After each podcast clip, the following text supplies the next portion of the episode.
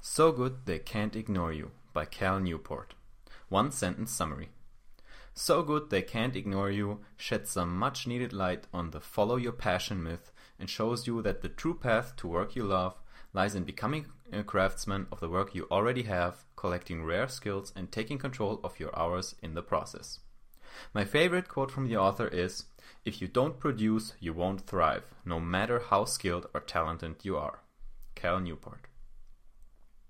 The best nonfiction books are usually the ones where the author solves his or her own problem. This is exactly what Cal Newport did. After developing a new mindset about work and passion to figure out his own career problems, he wrote down the entire concept in this book, published in 2012. Here are three lessons from the book whose title is entirely based on a Steve Martin quote. 1. Don't do what you love, but learn to love what you do. 2. Become a craftsman to collect the skills you need. 3. Say no to a race to keep control of your work. Ready to let your passion find you? Let's go. So good they can't ignore you.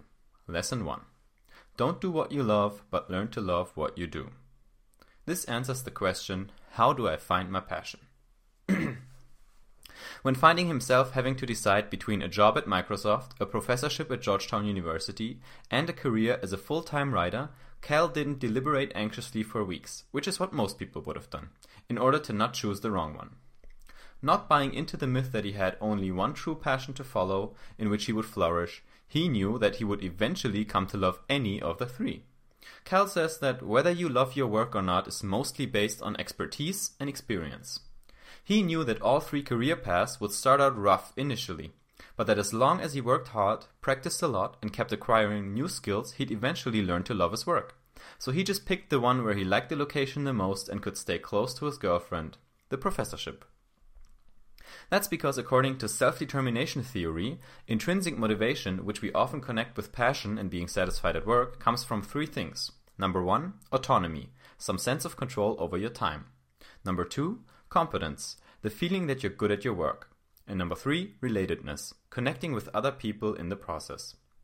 That means as long as you work hard and eventually become a master of your craft, you can thrive and learn to become passionate about any job you choose. So good they can't ignore you, lesson 2. Become a craftsman to collect the skills you need. This answers the question how can I master the career I've chosen? The likely reason why 43% of Americans are unhappy at their jobs is that they constantly ask themselves what they want, instead of asking what value can I bring to my job. Once you start listening to Steve Martin and try to be so good they can't ignore you, You'll be so busy trying to deliver quality work that you won't even have the time to deliberate what your true calling is. Speaking of deliberate, deliberate practice is the way to develop the autonomy and competence you need to boost your intrinsic motivation levels. It's the kind of practice that keeps you in a state of flow, where your work is hard enough to make you uncomfortable and forces you to learn, but not so much that frustration wins you over. When you become a craftsman, you'll seek out those problems at work which you can almost solve, but not quite. This will help you focus on developing new skills while staying motivated until you eventually become such a master that you'll begin to love your work. So good they can't ignore you. Lesson 3. Consider saying no to a race to keep your control. This answers the question how should I proceed about building my career and making progress? In the course of becoming better and better at work, you'll probably be awarded with more responsibility and autonomy as you go along. This is great because when you get to make your own hours or spread a project over six months in any way you like, you'll feel competent and more motivated. But the next trap will be leaking just around the corner, because as soon as you gain more control over your time and work, someone will try to take it from you. Sometimes this happens violently, like when Steve Jobs was degraded and assigned a dead project, the Mac. Hmm. But most times it'll be even worse.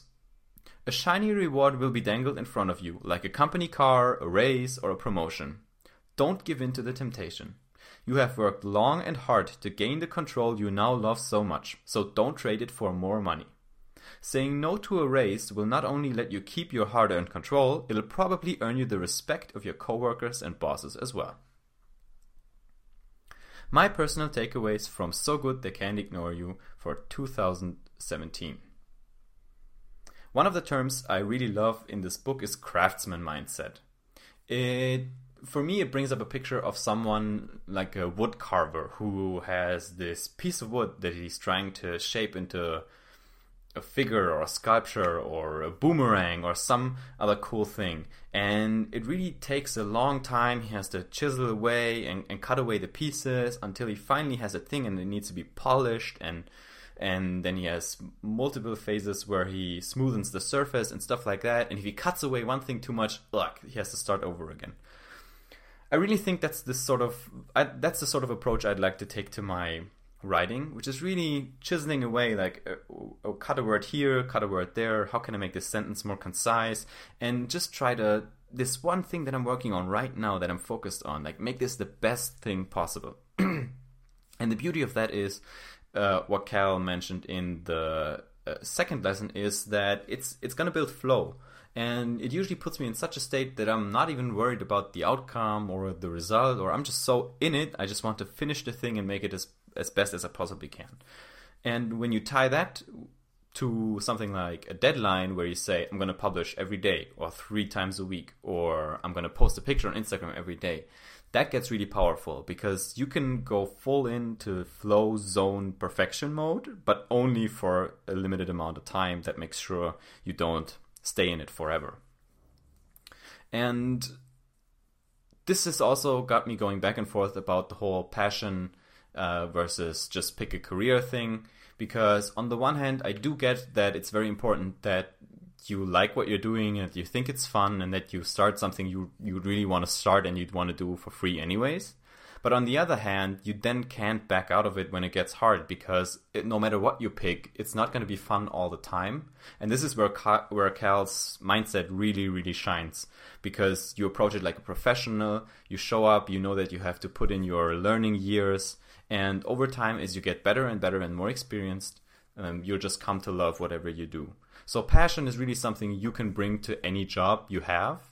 And it's not this this rare thing that waits somewhere on a shelf that you just have to go and pick up and one day you'll have it and then you'll suddenly have it for the rest of your life. So reframe passion, just think about how you look at it and this book is a great way to make a shift to let you go about this topic in a less pressured way.